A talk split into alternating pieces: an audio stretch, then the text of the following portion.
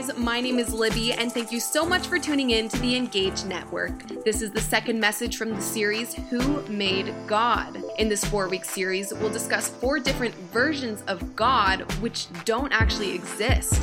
They're fabrications people often want to believe about the nature of God, but when we start to put God in a box, we create our own ideas about Him and what He's supposed to do for us. This week, Pastor Brett is sharing a brand new message called The Killjoy God.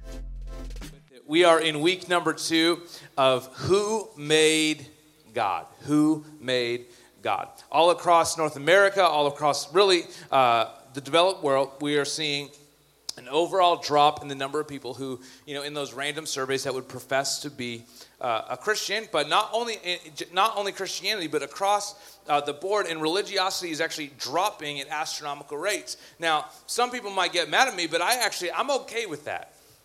I'm okay with people being less religious. I'm okay with people rejecting God because I'm sure, I'm actually convinced that people are not actually rejecting God like we think they are. I think that what is happening right across the board is people have been rejecting the version of God that they have created and they don't like it. See, most of us wrestle with this idea of God, but if we're being really, really, really, really honest, for most of us, over time, whether we knew it or not, we actually started cherry picking the best parts of God that we liked. And in doing so, we created a God made in our image. See, David in Scripture is known as a man after God's own heart, but sometimes I think we struggle with the idea that we are following a God that's a God after our own heart. And that's just not going to work. that's not just going to work because we're following him, he's not following us. Last week we talked about the idea of an on demand God. God doesn't prove his love for you when he answers your prayer. God proved his love for you when he sent his son Jesus to die on the cross 2,000 years ago, paid the price. So we, you and I could have a personal relationship with Jesus. This is not about religion, it's about relationship, a one on one personal relationship with Jesus Christ. I'm going to flash back to the Old Testament to 1 Samuel. I'm going to drop us into the middle of an account and then I'll give you some background. 1 Samuel 5, verse 4 and 5. If you're ready, say, I'm ready. I'm ready. Perfect. I know you're paying attention because there's nothing to read. Okay. But the next morning, the same thing happened. Dagon had fallen face down before the ark of the Lord again. This time his head, hands had broken off and were laying in the doorway. Only the trunk of his body was left intact. That is why, to this day, neither the priest of Dagon nor anyone who enters the temple of Dagon in Ashdod will step on its threshold. Let me give you some context. The Philistines, we're, we're, who's familiar with David and Goliath? Anyone familiar with David and Goliath? David was an Israelite. He was following uh, God, the same God that we're following today. They would know him as Yahweh. New Testament context, we would know him as Jesus. The Philistines at this time were following a whole slew of gods, one of their gods being Dagon. And what, what happened in the Old Testament is that the, the Spirit of God, the Holy Spirit, would actually rest and live in the middle of camp. He literally like lived with the people. Uh, and, and, they had this, this box called the Ark of the Covenant. If you've watched uh, Indiana Jones, you know what I'm talking about. They've got this Ark of the Covenant, and the Holy Spirit would literally rest there, God's presence. He's like, listen, I'm, I am where this thing is. And in battle, the Israelites lost God. They lost the Ark of the Covenant. They lost His Holy Spirit. And the Philistines captured it. And so they took it to their temple. They put it in the temple next to all the rest of their gods because they're like, listen, I mean, this is a box, it's an idol. We'll just worship this just like our, our, our idol over here. So their god Dagon really was kind of like the best comparison I can make. Not that it's a direct correlation by any stretch of the imagination, but it's essentially a totem pole with arms and legs coming out of it. And so in their in their in their temple, they had this big image of their god Dagon. And for day after day after day, every time the priests came in to the temple, their god had fallen over. Every day. As long as the Ark of the Covenant was there, as long as the Spirit of God was there, their other gods' statues just fell over. This time, it fell over, and then it broke off all the limbs. And people started getting nervous. And then the longer that it stayed in any town, everyone in that town got hit with a plague of tumors and got sick. So they started moving this Spirit of God, the Ark of the Covenant, to different towns. And then people started getting freaked out about the power of God because they're like, wow, I think this thing is real. I think God is alive and He's literally eating us alive. Like, what do we do with this thing? So eventually they just moved it to some far off place and left it. They were freaked out by it. Now, sometimes we think this idea of following a God that's either like a, a big idol, like a stick, or last week we talked about, you know, the, the golden calf we kind of think that that's like a, a strange idea that there'd just be this big gold idol and, and we just worship it, but we've created idols all across our own life. We've got things that we worship. You know, in Edmonton, we're, we're, we're really great at worshiping losing teams, the Edmonton Oilers. We worship Connor McDavid, McJesus, some might say. Well, he is failing uh, at an epic level. I mean, I love him, but God needs to do something. But the reality is, when we start thinking about this idea, who made God?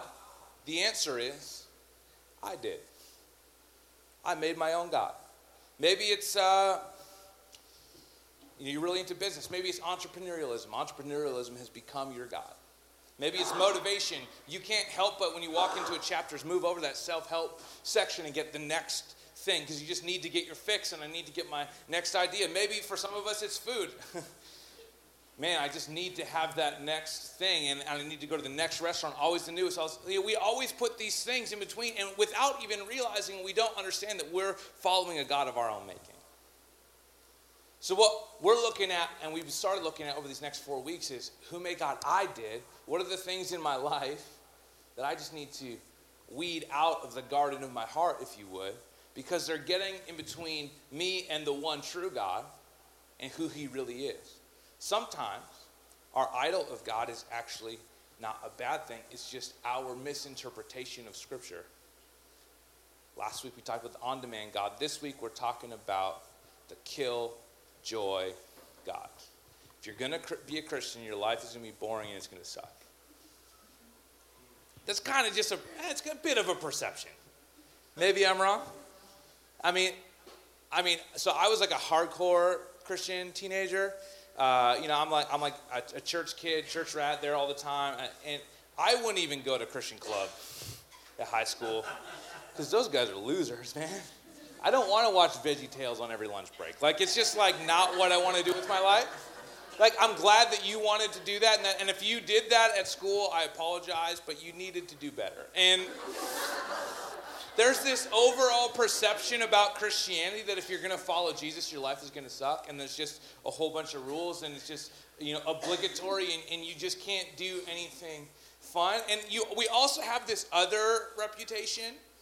Uh, I've been going to the same uh, barber for a long time, seven years. Eventually, she'll be out of work, and um, we were talking. We were talking one day, and, and her I'm not going to tell you who it is. You'll figure it out. So there's a business neighbor in relation to her business who happens to be owned by Christians. And she's known I'm a pastor, and she's like this close to following Jesus. And she's like, hey, can while she's cutting my hair and has a weapon, she's like, hey, can I ask you a question? I'm like, yeah, sure, ask me whatever you need. She's like, how come other Christians suck?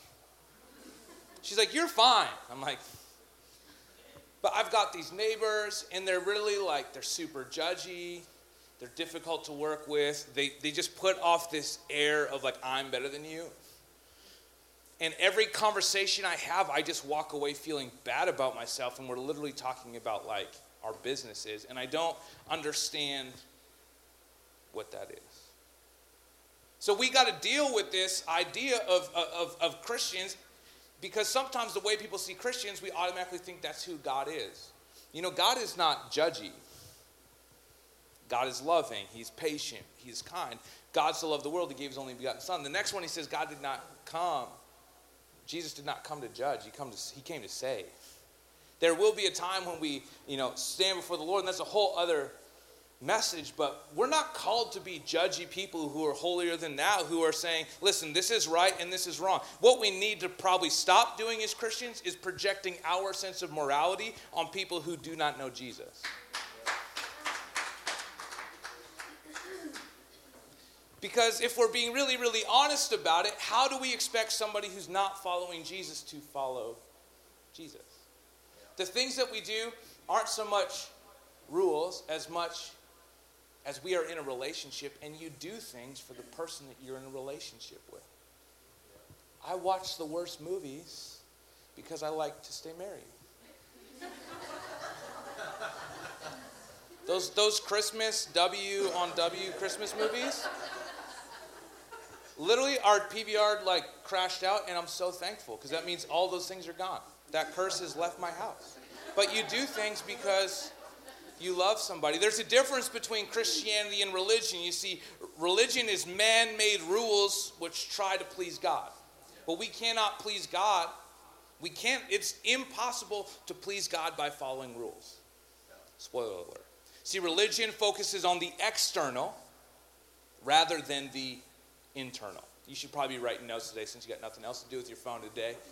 Religion focuses on the external rather than the internal. Jesus cares more about who you are than how you behave.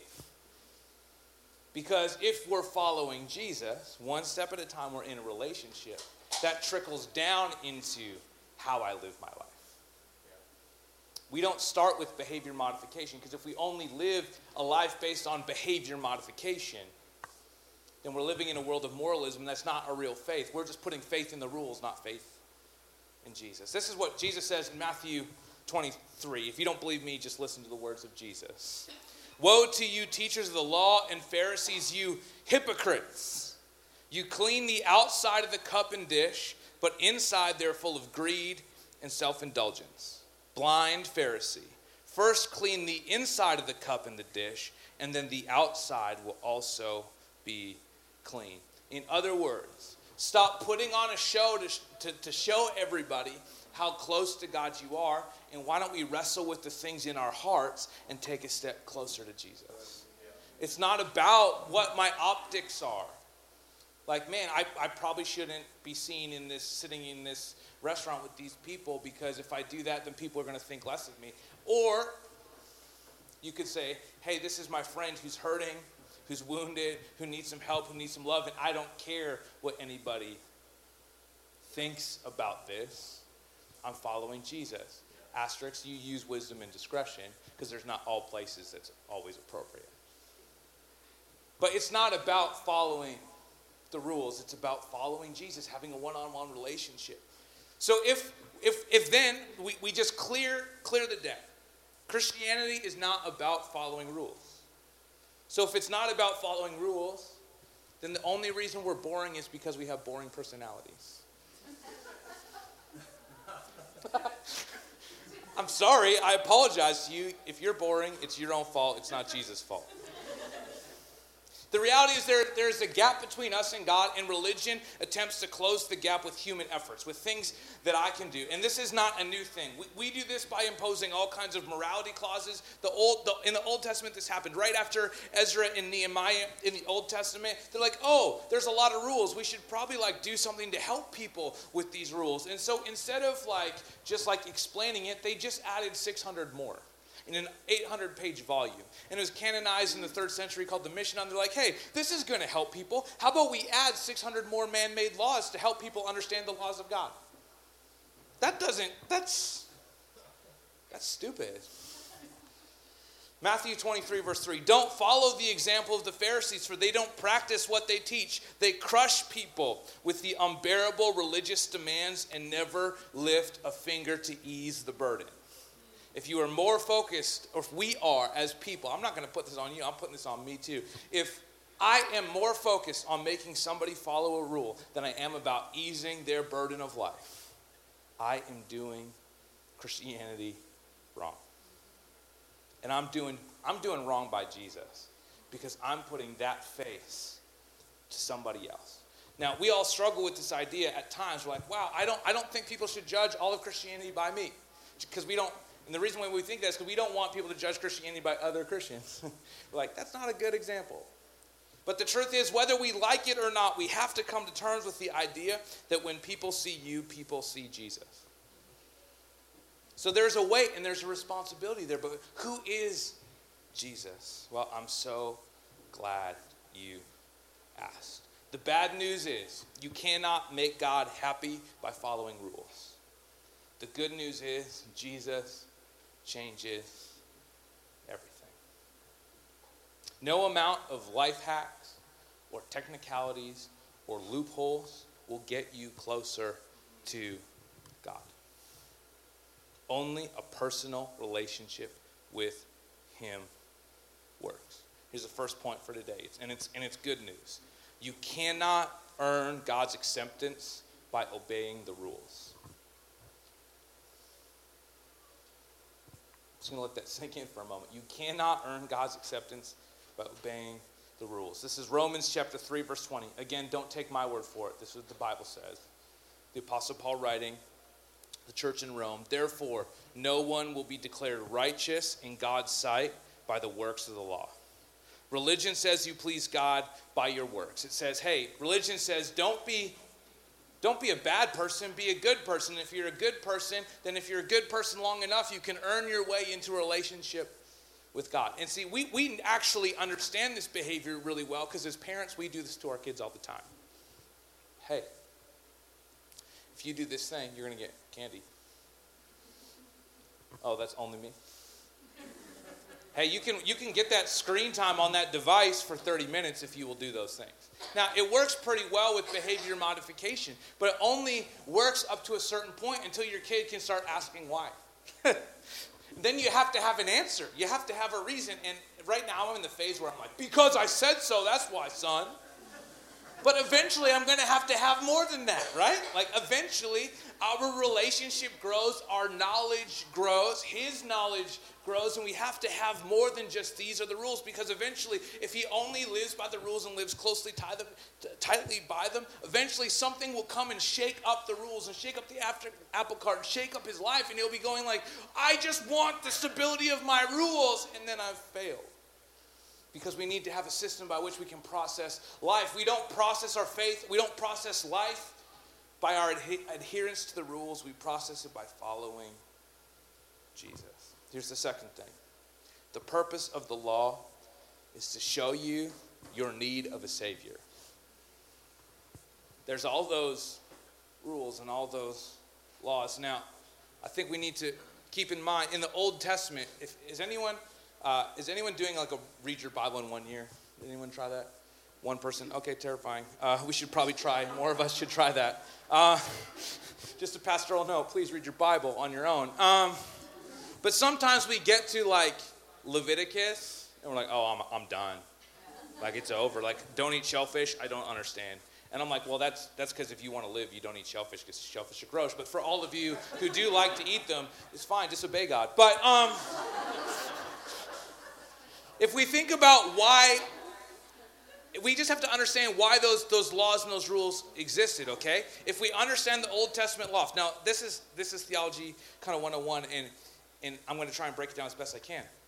We have two sections, Old Testament, New Testament. We actually shouldn't call them Old Testament, New Testament. We should probably call them Old Covenant, New Covenant, because it's, it's a new covenant. It's not actually about where the pages are divided, it's about where Jesus steps in. And see, when Jesus steps in, he is the fulfillment of the law. Everything is, is fulfilled, and we kind of live in this new era. And he says, Listen, there's one amazing command love your neighbor as yourself. And love the Lord God with all your heart, your soul, strength, and all that is within you. It's like, I've, I've rewritten the rules. He's like, all those rules, all those laws in the old covenant can be summed up by that one statement. Like, oh, okay, that's crazy. So why did those exist? Because they didn't live in the first 21st century. They didn't live in the first century. They lived in a society that had no order, nomadic tribes and cultures with no rules, regulations, laws, anything. Jesus, literally, God created a framework out of nothing for what society looks like. If, if I don't know if you've ever read, I don't, has anyone read a bylaw before? And you're like, wow, there's a lot in here. Our city councilors probably don't read them enough, but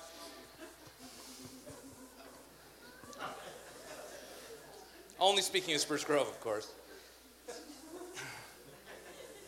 Because there's a lot of information packed in there. Like, you're like, I don't understand all these, these rules and bylaws. Like, so we go, oh, wow, that's a lot of rules that God put in. The amount of, of, honestly, if we're being talking really honestly, the amount of laws that God put in the old covenant, which to us is onerous and burdensome because it is, because it's actually impossible to fulfill the law. Literally, actually impossible. Those numbers pale in comparisons to like two subsections of a city of Spruce Grove bylaw. I'm not joking. So we actually have come to appreciate law. Why? Because law gives us a sense of freedom and order and justice. It gives us a way to live and a basis of how to live in a free society. For a free society, we've got a lot of non freedoms, you could say, based on the rule of law. So, what God was doing when He created those laws was showing people how to live and showing them a pathway, pathway to life. Like, and it was pretty simple. He's like, hey, guys, please don't go to bathroom in the camp. Like, go use another spot. Let's stop disease. That sounds like a good law. Like, still, good law. hey guys, don't eat this type of food because at this time and at this era in history, you don't know how to properly prepare it because though that creativity will come, though that knowledge will come, right now it will kill you. So, how about you don't eat it? Let's talk about tattoos for a minute because we're all so hung up on tattoos. You know, one of the reasons why they didn't have tattoos back then was because you would have gotten an infection it would have killed you. So those rules were there to actually preserve life.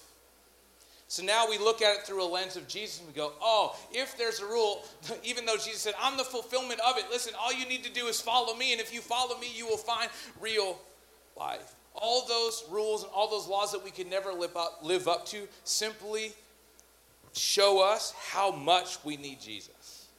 Because we could never live up to the weight of all those rules and regulations. And this is where it gets dicey because people are like, wait, are you calling me a sinner? Yeah. well, I don't like it when you call me that.